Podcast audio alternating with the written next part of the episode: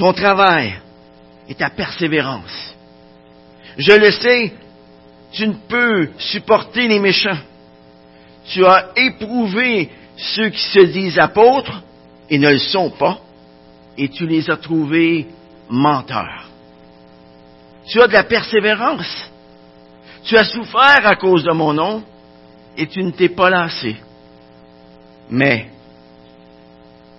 j'ai contre toi que tu as abandonné ton premier amour. Souviens-toi donc d'où tu es tombé. Repends-toi et pratique tes premières œuvres. Sinon, je viendrai à toi et j'écarterai ton chandelier de sa place, à moins que tu ne te repentes.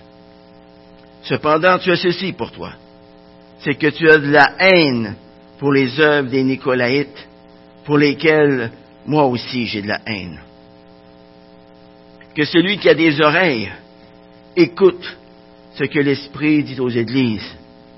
Au vainqueur, je donnerai à manger de l'arbre de vie qui est dans le paradis de Dieu. Parole de Dieu, les amis. À tout point de vue, l'Église est un phénomène vraiment extraordinaire. De ses tout petits débuts en Palestine avec une poignée de disciples, elle s'est développée à travers les siècles en une communauté qui comprend aujourd'hui un peuple de toute langue, de toute nation, de toute race. Wow! Un peuple qui s'étend jusqu'aux extrémités de la terre. Et contrairement aux autres grandes religions, le christianisme se retrouve partout sur cette planète. Et en plus de cela, eh bien, les communautés chrétiennes continuent de croître un peu partout dans le monde, même si quelquefois leur croissance spirituelle manque énormément de profondeur. Vous savez ce que les chrétiens pensent de l'Église et ce que les, les non-chrétiens pensent de l'Église. C'est très important. Mais ce que Jésus-Christ pense de son Église, c'est encore beaucoup plus important. Pourquoi? Parce qu'il en est le fondateur. Il en est la tête. Il en est le juge. Mais qu'est-ce que Christ attend de son Église? Eh bien, pour répondre à cette question, nous devons d'abord tourner dans le livre des Actes, qui nous donne beaucoup d'informations sur l'Église primitive. Et ensuite, nous devons aller dans les différentes épîtres, où nous pouvons en savoir plus sur les fonctions de l'Église, sur les défis auxquels elle a à faire face. Mais je crois que si nous voulons bien répondre à la question qu'est-ce que Christ pense de l'Église, alors c'est primordial pour nous d'aller lire les lettres d'Apocalypse 1, d'Apocalypse 2 et 3. Les lettres, les sept lettres qui sont écrites dans ces deux chapitres. Dans ces deux chapitres, par des reproches, par des louanges, par des avertissements, par des exhortations, Christ révèle ce qu'il pense de son Église et ce qu'il veut qu'elle soit. Et cela en tout temps et en tout lieu. Dans ces deux chapitres, Christ nous appelle à renouveler notre intelligence. Il nous incite à la repentance. Il nous avertit de la méchanceté de notre ennemi. Il nous encourage à la persévérance au milieu de la souffrance, au milieu de la tribulation.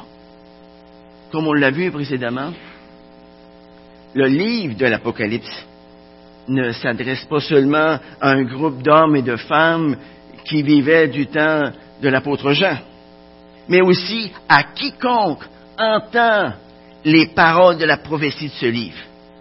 Et ça, eh bien, c'est nous, les amis. C'est nous. On l'entend aujourd'hui. Encore cette même parole. 19 siècles plus tard. Voilà pourquoi, encore aujourd'hui, chacun de ces messages aux sept églises peut facilement s'appliquer à chacun de nous. Tout chrétien peut se reconnaître dans l'une de ces sept églises. dans chacune, dans chacun des messages que Jésus adresse aux sept églises, il va relever des forces, il va relever, aussi des faiblesses dans chacune d'entre elles. Quelle chose solennelle que d'avoir affaire à celui à qui rien n'échappe, ni en bien, ni en mal.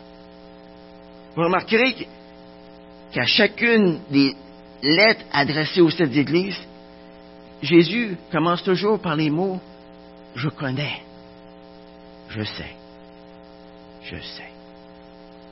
Par exemple, il va dire Je connais tes œuvres, euh, je connais ton travail, euh, je connais ta persévérance, je connais ta tribulation, je connais ta pauvreté, je sais où tu demeures. Je connais ton amour, ta foi, ton service.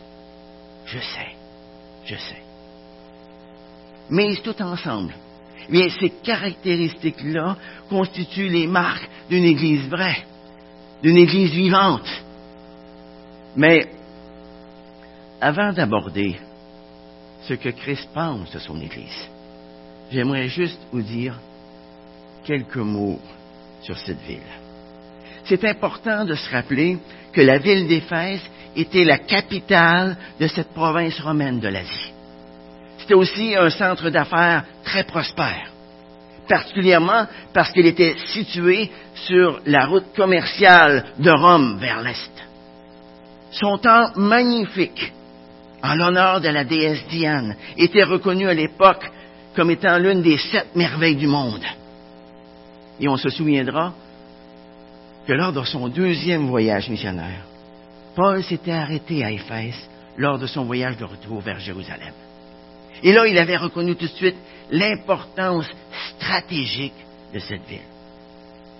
Et voilà pourquoi, lors de son troisième voyage missionnaire, il est retourné immédiatement à cet endroit. Il y est demeuré à peu près deux ans et demi. Il a prêché dans la synagogue pendant trois mois. Il a visité des gens dans leur maison. Il a enseigné à l'école de Tyrannus pendant plus de deux ans. Et l'Évangile s'est répandu comme une traînée de poudre à travers toute l'Asie. L'apôtre Paul a dû finalement fuir la ville d'Éphèse suite à l'émeute provoquée par le fabricant d'idoles Démétrius. On voit ça dans Acte 19. Et lorsque Paul a quitté Éphèse, eh bien, il a mis son protégé, Timothée, en charge de l'Église, afin qu'il garde les chrétiens d'Éphèse dans la vérité de l'Évangile. Et l'Église d'Éphèse est, est, vite devenue l'une des églises les plus influentes de l'Orient. C'est également là que l'apôtre Jean va vivre les dernières décennies de sa vie. Et à la fin de sa vie, l'apôtre Jean se retrouve en exil à cause de son témoignage envers Jésus. Et là, sur l'île de Patmos, il lui est donné l'opportunité d'écrire une lettre à son Église bien-aimée. Une lettre qui lui est dictée par Jésus-Christ lui-même. À l'Église d'Éphèse, Jésus va se présenter comme ayant l'autorité suprême dans l'Église. Regardez au verset 1. Voici ce que dit celui qui tient les sept étoiles dans sa main droite. Celui qui marche au milieu des sept chandeliers. Et ensuite, comme il va le faire dans les six autres lettres, Jésus va s'adresser à l'église d'Éphèse par les mots Je sais, je connais, je connais. Jésus connaît intimement son église, car il marche avec chacune d'entre elles. Il habite avec elles. Il est au milieu d'elles.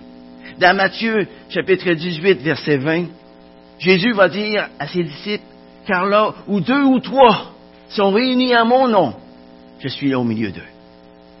N'a-t-il pas dit aussi dans Matthieu 28, 20, juste avant de quitter ses disciples, Et voici, je suis avec vous tous les jours, jusqu'à la fin du monde. Quel effet que ça vous fait ce matin de savoir que Jésus nous tient dans sa main droite, de savoir que Jésus marche au milieu de nous? Est-ce que vous vous sentez en sécurité à cause de ça? Vous devriez. Vous devriez. Regardons ensemble ce matin ce que Jésus pense de son Église. Tout d'abord, Jésus la félicite pour trois vertus. La première vertu que Jésus reconnaît de son Église à Éphèse, ce sont ses œuvres. On voit ça au, début du verset 2. Je connais tes œuvres, dit-il. Il ajoute immédiatement, je connais ton dur travail et ta persévérance. L'église d'Éphèse était une église vraiment active. Elle était occupée dans le service pour Dieu et pour la communauté. Et on peut facilement imaginer que ses membres étaient occupés à prendre soin des personnes seules. Ils étaient occupés à soigner les malades. Ils étaient occupés à enseigner aux jeunes. Ils étaient occupés à rendre visite aux personnes âgées. Plusieurs autres pouvaient passer des, heures et des heures à écrire des lettres, à cuisiner pour les autres, à organiser des réunions. L'église d'Éphèse était une, véritable ruche qui répondait aux besoins des gens de la communauté. Leur travail était reconnu.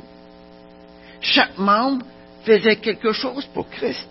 Ils étaient zélés, ils étaient dévoués.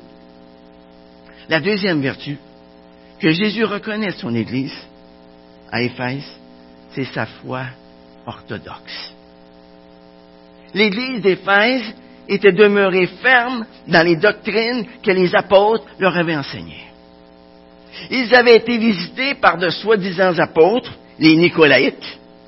Ils les avaient confrontés avec la vérité de la parole de Dieu. On voit ça au verset 6. Les Nicolaïtes avaient répandu leur mauvaise doctrine un petit peu partout en Asie. Entre autres, ici, à Éphèse, et ensuite à Pergame, et probablement aussi dans les églises de Thyatire, de Sardes. Et qu'est-ce que les chrétiens d'Éphèse font face à une telle situation? Ben, ils font ce qu'ils ont à faire dans de telles circonstances. Ils ont cherché dans les Écritures pour savoir si ce qu'on leur disait était vrai. Eh oui. Ils ont cherché dans les Écritures pour savoir si ce qu'on leur disait était vrai. Ils ont comparé ensuite l'enseignement de ces soi-disant apôtres avec le message apostolique qu'ils avaient déjà reçu dans le passé. Ils avaient été instruits par l'apôtre Paul. Ils avaient été instruits par les autres apôtres aussi, à travers les lettres, les différentes lettres qu'ils avaient reçues. Et après avoir écouté attentivement les Nicolaïtes, après avoir vérifié leurs enseignements, après avoir vérifié aussi leur comportement avec soin, ils ont rejeté avec fermeté ce que les Nicolaïtes enseignaient. Jésus dit aux chrétiens, des chrétiens d'Éphèse, qu'ils ont mis à l'épreuve ceux qui se disaient apôtres et qui ne l'étaient pas. Ils les ont trouvés menteurs. Ils les ont trouvés menteurs. Mais ce n'est pas juste la foi des Nicolaïtes qui était prise en défaut ici, mais c'est aussi leur comportement. Les Nicolaïtes faisaient de la grâce un prétexte pour pécher. Ils approuvaient l'immoralité. Jésus lui-même avait dit qu'on reconnaît un arbre à ses fruits. Hein? À ses fruits. Alors, après avoir examiné avec soin les œuvres des Nicolaïtes, les chrétiens d'Éphèse en sont venus à détester ces œuvres-là. C'est d'ailleurs ce que Jésus dit des chrétiens d'Éphèse au verset 6. Cependant, tu as ceci pour toi, c'est que tu as de la haine pour les œuvres des Nicolaïtes pour lesquels moi aussi j'ai de la. Les chrétiens d'Éphèse n'avaient pas été séduits. Ils possédaient le don rare du discernement. Leur foi était orthodoxe, sans faille. Ils n'étaient pas assez stupides pour supposer que la, la charité chrétienne pouvait tolérer l'hérésie des faux apôtres et des faux docteurs. Le véritable amour ne tolère ni l'erreur ni le mal.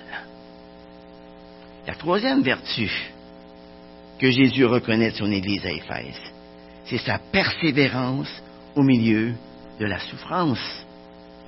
Sa persévérance au milieu de la souffrance. Les chrétiens d'Éphèse étaient exposés à une opposition locale féroce. L'histoire nous apprend que l'empereur Domitien, qui régnait à ce moment-là, exigeait d'eux l'adoration de l'empereur avec une vigueur renouvelée, d'une façon tout à fait spéciale. Il y avait aussi plusieurs de ses habitants qui avaient une profonde révérence pour la grande déesse des Éphésiens, la Diane, la Diane des Éphésiens, qui était considérée comme étant la déesse mère de l'Asie. Mais même si l'apôtre Paul avait quitté la, ville d'Éphèse depuis longtemps, même s'il était mort depuis une trentaine d'années, l'impopularité des chrétiens était tout aussi vivante que du temps de l'apôtre Paul. Les chrétiens étaient haïs. Ils étaient méprisés en public, en privé. La majorité d'entre eux avaient de la difficulté en affaires. Ceux qui ne participaient pas à l'adoration populaire de l'empereur ou de la grande déesse Diane pouvaient facilement être boycottés. Et ceci faisait en sorte qu'ils avaient énormément de difficultés à vendre leurs produits ou bien à en acheter des produits. En fait, plusieurs d'entre eux ne pouvaient ni acheter ni vendre. Ils en étaient réduits à la famine.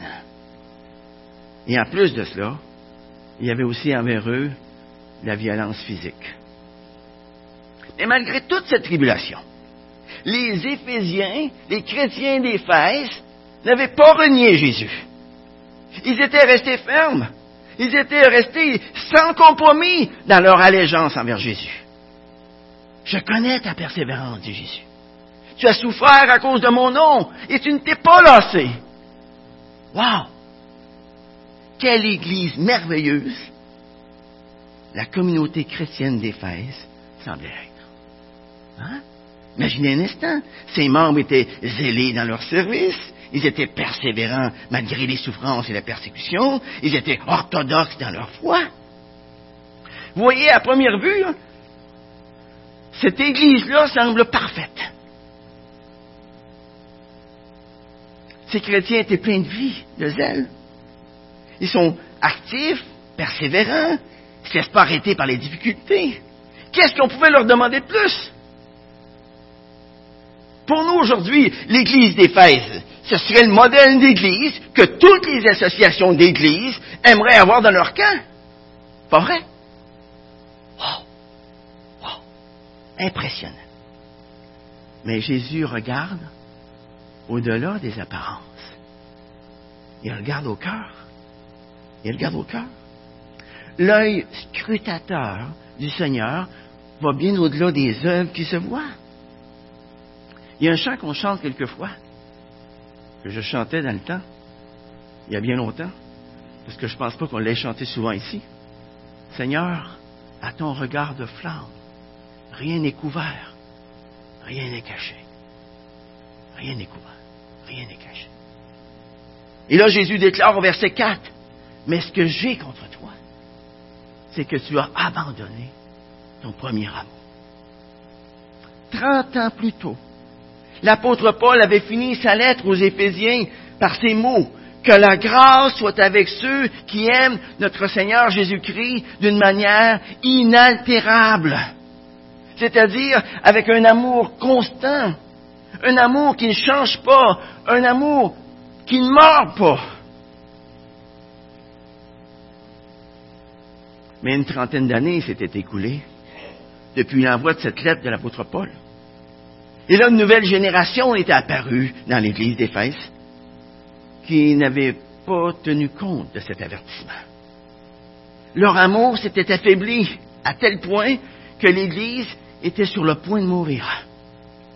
Même si les chrétiens continuaient de travailler avec vigueur, même s'ils enduraient la persécution avec courage, même s'ils haïssaient les œuvres et les paroles des Nicolaites, même si leur théologie était inattaquable, c'était pas suffisant. Ils avaient perdu leur premier amour. Mais de quel amour? De quel amour? Jésus parle ici lorsqu'il dit aux chrétiens d'Éphèse qu'ils ont perdu leur premier amour. L'apôtre Jean nous en parle dans sa première lettre, dans Jean 4, 19, lorsqu'il dit Pour nous, nous l'aimons parce qu'il nous a aimés le premier. Dites-moi, qu'est-ce qu'on doit faire si nous ne voulons pas perdre notre premier amour envers Dieu? Ma réponse est celle-ci. Nous rappeler à chaque jour l'amour que Dieu a eu pour nous. Vous connaissez Jean 3,16? Car Dieu a tant aimé le monde. Dieu a tant aimé Gilles. Dieu a tant aimé chacun d'entre vous qu'il a donné son Fils unique, afin que quiconque croit en lui ne périsse point, mais qu'il ait la vie éternelle. Ça, c'est l'amour que Dieu a eu pour nous. Hein? Imaginez un instant. Dieu le Fils a quitté la gloire du ciel pour venir habiter au milieu d'un peuple pécheur, incrédule, pourri à l'os. Il est né dans un endroit sale et obscur. Il a souffert de la soif et de la faim. Et tout au long de son ministère, il a subi des, outrages de toutes sortes. Et à la fin de sa vie, eh bien, on l'a abandonné. On l'a méprisé. On l'a flagellé. On l'a couronné d'épines. Et finalement, on l'a crucifié. Et sur la croix, il a porté chacun de nos péchés. Et à cause de cela, il était séparé de son Père, son Père céleste. Vous savez, c'est de cette manière-là que Jésus nous a aimés. C'est important de ne jamais perdre de vue cet amour de Jésus envers nous. Car il nous appelle à l'aimer et à aimer les autres de la même manière. De la même manière. Tout juste avant d'aller à la croix, Jésus a donné un commandement nouveau à ses disciples. Aimez-vous les uns les autres. Mais de quelle manière? Comme, comme je vous ai aimé. Vous vous souvenez de ce que Paul avait écrit auparavant dans les trois premiers versets d'un Corinthiens 13 Ça vaut la peine que j'y tourne. 1 Corinthiens 13, verset 1 dit, Si je parlais les langues des hommes et des anges, si je n'ai pas l'amour, je suis un airain qui résonne, une cymbale qui retentit. Et quand j'aurai le don de prophétie, la science de tous les mystères, toute la connaissance, quand j'aurai même toute la, foi jusqu'à transporter les montagnes, si je n'ai pas l'amour, je ne suis rien. Et quand je distribuerai tous mes biens pour la nourriture des pauvres, quand je livrerai même mon corps pour être brûlé, si je n'ai pas l'amour, cela ne me sert de rien. Voyez, c'est bien beau de faire des bonnes œuvres, mais si elles ne sont pas le fruit de l'amour, elles ne valent absolument rien. C'est bien beau d'avoir une foi orthodoxe, mais sans amour, cette foi-là peut facilement nous rendre orgueilleux et légalistes. C'est bien beau de se sacrifier pour les autres, mais sans amour, c'est un sacrifice inutile. C'est du spectacle religieux.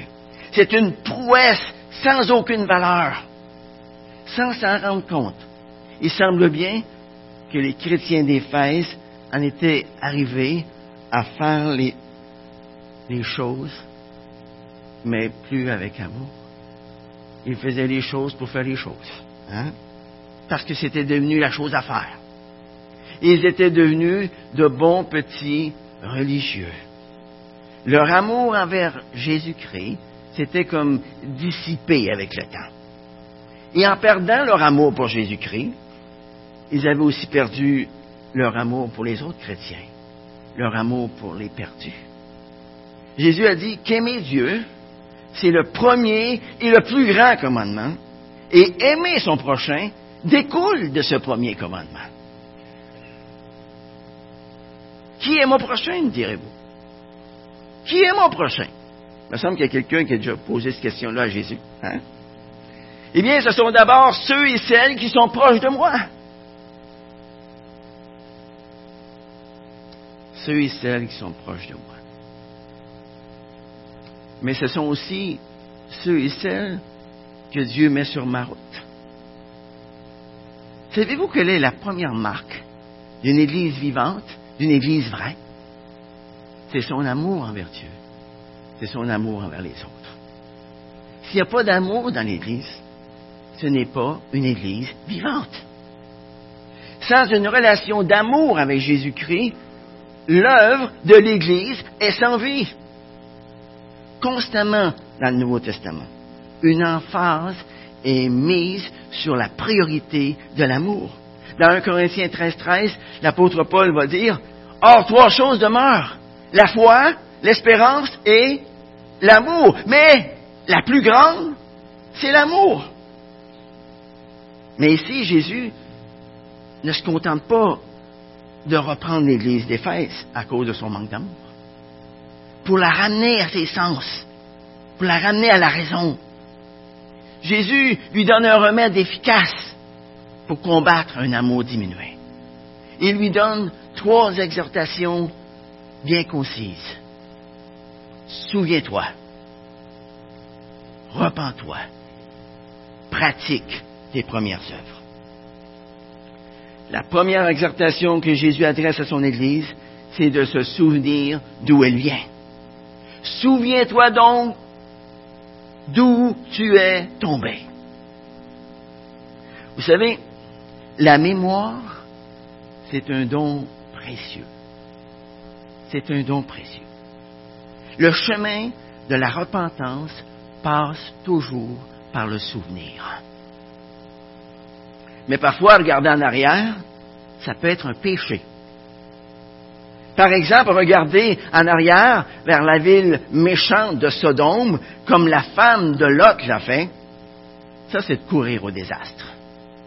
Regarder en arrière avec nostalgie vers les plaisirs que le monde nous offre, alors que nous avons mis la main à la charrue, ça c'est d'être impropre pour le royaume de Dieu. Mais par contre, regarder en arrière, ça peut être tout à fait à propos. Hein. Par exemple, regarder en arrière pour examiner ce que Dieu a fait pour nous dans le passé. Ça, c'est la première étape vers le chemin de la repentance. Bien sûr que nous ne devons pas vivre dans le passé. Mais se le rappeler en comparant ce que nous étions auparavant lorsque nous l'avons connu avec ce que nous sommes devenus, ça, ça peut être une expérience qui est très salutaire. La deuxième exhortation que Jésus adresse à son Église, c'est de se repentir. Repens-toi. Repens-toi. Se repentir, c'est pas seulement avoir le cœur brisé à cause du péché, mais c'est aussi d'abandonner le péché que je connais. Vous savez, Jésus n'exerce pas les chrétiens à se sentir mal à propos de leur péché. Ce n'est pas ce que les chrétiens ressentent au sujet du péché qui est important, mais c'est ce qu'ils font avec, une fois qu'ils l'ont aperçu dans leur vie. Qu'est-ce que j'en fais? Est-ce que je m'en débarrasse? Et pour le cas de l'Église d'Éphèse, se repentir, ça signifiait confesser leur manque d'amour. de retourner à leur premier amour. Ah, peut-être que pour beaucoup d'entre nous ce matin, ça peut être facile d'admettre que nous avons péché, que nous avons perdu notre premier amour. Mais alors, qu'est-ce qui nous empêche de nous mettre en règle dès que nous sommes conscients que nous sommes tombés dans le péché ou que nous avons perdu notre premier amour? Souvenons-nous que la personne qui ne se repent pas ne donne aucune preuve de sa nouvelle naissance. La troisième exhortation que Jésus adresse à son Église, c'est de revenir à son premier amour. Pratique tes premières œuvres. Pratique tes premières œuvres.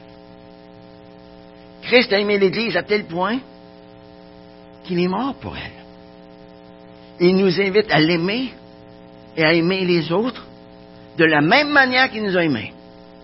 Vous savez, par la grâce de Dieu, nous avons le pouvoir de le faire. Philippiens 2.13 nous dit que Dieu opère en nous le vouloir et le faire. Pratiquer nos premières œuvres. Ça veut dire pratiquer des œuvres qui sont le fruit de l'amour. Le fruit de l'amour. Fais ce que tu as à faire, mais fais-le par amour pour Dieu. Fais-le par, par amour pour les frères et sœurs. Fais-le par amour pour ceux qui ne connaissent pas encore Jésus-Christ dans leur vie. Fais-le par amour. C'est l'amour pour Dieu et pour les autres qui donne un sens à tout ce qu'on fait. Et comme on l'a vu précédemment, sans amour, tout ce qu'on fait, ça perd complètement sa valeur, ça perd complètement sa puissance. Mais Jésus ne donne pas juste des remontrances. Hein. Il ajoute aussi un avertissement solennel. On voit ça au verset 5. Il avertit les chrétiens d'Éphèse que s'ils ne se repentent pas, l'existence de l'Église va prendre fin. Sinon, je viendrai à toi, j'écarterai ton chandelier de sa place, à moins que tu ne te repentes. Vous savez, aucune Église n'est à l'abri de problèmes dans ce monde. Nous avons continuellement un combat à livrer, continuellement. Et si nous donnons crédit à la lettre qu'Ignace d'Antioche a écrite à l'Église d'Éphèse, seulement quelques années plus tard, au commencement du deuxième siècle, il semble bien que les chrétiens d'Éphèse ont répondu favorablement à l'appel de Christ. Ignace les décrit en des termes très élogieux. Il leur dit, vous vivez tous selon la vérité. Et aucune hérésie n'a pignon sur rue chez vous. En effet, vous n'écoutez personne sauf s'il parle de Jésus-Christ avec vérité. Oh! C'est réjouissant de voir ça, pas vrai? Mais au Moyen Âge, plusieurs centaines d'années plus tard, le témoignage chrétien de cette Église n'existait plus. Le chandelier avait été écarté de sa place. Croyez-vous que l'avertissement de Christ à l'Église d'Éphèse est tout aussi approprié pour nous aujourd'hui? Si nous ne voulons pas que la, lumière de notre Église s'éteigne, nous devons en en premier lieu nous concentrer sur notre amour pour Christ. C'est seulement lorsque notre amour brûle pour Christ, lorsque notre amour brûle pour notre prochain, que nous pouvons être une lumière au milieu des ténèbres de ce monde. Quelquefois, mon épouse et moi, on va se promener. On va voir de nouveaux endroits qu'on n'avait pas connus auparavant. Et immanquablement, nous passons devant de vieux bâtiments d'église. Et ce qu'on le remarque chez plusieurs d'entre eux, c'est qu'ils ne sont plus que des coquilles vides. Il n'y a plus personne qui fréquente ces bâtiments-là. Depuis des dizaines d'années, ces églises ont cessé d'exister. Et si on continue notre route, on remarque d'autres églises qui semblent encore pleines de vie. Leurs bâtiments sont encore intacts. Leurs prédicateurs continuent de prêcher. Leur congrégation continue de s'assembler. Mais malheureusement, leur chandelier est écarté de sa place. Ces églises-là n'émettent plus aucune lumière. Elles sont plongées dans la noirceur. Ils ne s'en rendent même pas compte. Les membres de ces églises sont encore actifs. Hein. Ils font encore bien des choses. Mais ils ont perdu leur premier amour. La grâce a été remplacée par le légalisme. La relation avec Dieu a été remplacée par la religion. Les amis, soyons attentifs aux avertissements que Dieu nous donne. La parole de Dieu nous dit que celui qui se croit debout prenne garde de tomber. À cet avertissement envers celui qui ne se repent pas, Jésus va ajouter une promesse envers celui qui se repent. Voici au verset 7. Au vainqueur, je donnerai à manger de l'arbre de la vie qui est dans le paradis de Dieu. C'est pas beau? Wow! Qu'est-ce que fait Jésus ici? Il offre un libre accès à l'arbre de vie dans le paradis de Dieu, dont le fruit a été défendu aux êtres humains déchus dans le passé. Maintenant, les êtres humains ont accès à la vie éternelle. Mais qu'est-ce que la vie éternelle? Si ce n'est de connaître, d'aimer et d'aimer le Père et le Fils. Dans Jean 17, verset 3, Jésus va dire, Or, la vie éternelle, c'est qu'ils te connaissent, toi, le seul vrai Dieu, et celui que tu as envoyé, Jésus-Christ. Hein? Quel est le ciel si ce n'est de vivre dans l'amour? Le ciel, c'est là où Dieu est. C'est là où Dieu est. Et la Bible nous dit que Dieu est amour. Dieu est amour. 1 Jean 4, verset 8, verset 16. Cet amour de Dieu a fait en sorte que Jésus est allé à la croix pour mourir pour mes péchés et pour les vôtres. À la croix, Dieu le Fils s'est donné lui-même dans un sacrifice absolu d'amour. Il a porté nos péchés en son propre corps à la croix.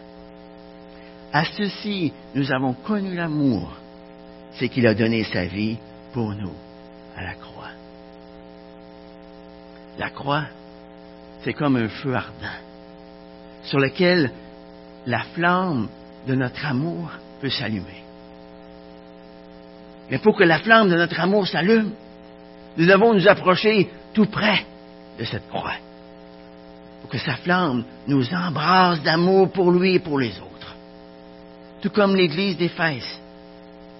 L'Église d'aujourd'hui a une œuvre à faire. En tant qu'Église de Jésus-Christ dans ce monde, nous avons un combat à livrer au milieu de tentations de toutes sortes. Et les tentations d'aujourd'hui ne font que s'accroître. Je regarde les jeunes aujourd'hui. Ils ont beaucoup plus de tentations que j'ai pu avoir dans ma vie. On doit prier pour nos jeunes pour qu'ils remportent le bon combat. C'est important, les amis. Nous avons aussi un credo à soutenir au milieu des moqueries de ce monde. Aujourd'hui, quand on dit qu'on croit à la création, on est pointé du doigt avec mépris. Aujourd'hui, lorsqu'on dit qu'on croit à ce que Jésus-Christ a fait pour nous à la croix, on peut être complètement ridiculisé. On a un credo, les amis, à soutenir. Un credo à soutenir, au milieu des moqueries de ce monde. Mais par-dessus tout, nous avons une personne à aimer. Cette personne, c'est la personne de Jésus-Christ. On doit la mettre en premier dans notre vie. En premier. Jésus nous convie à avoir envers lui le même genre d'amour que nous avons reçu de lui un amour qui ne meurt pas, un amour qui est dur, un amour pour toute la vie. Prions. Seigneur, merci. Merci ce matin. Merci parce que nous lisons dans ta parole que tu nous as aimés le premier. Et comme c'est vrai. Merci Seigneur pour cette fin de semaine d'action de grâce où nous prenons conscience de la grâce que tu nous as faite. Nous prenons conscience de tous tes bienfaits. Apprends-nous, Seigneur, à compter à chaque jour tes bienfaits. Apprends-nous à en être reconnaissants, afin que notre amour pour toi, notre amour pour les autres, puisse toujours aller en s'accroissant. Seigneur, on veut t'obéir. On veut te servir, mais non pas par devoir. Pas parce qu'on se sent obligé de le faire, mais par amour pour toi. Alors sonde nos cœurs ce matin. Sonde nos pensées. Purifie-les afin que nos cœurs soient tout entiers à toi. En ton nom et pour ta gloire. Amen.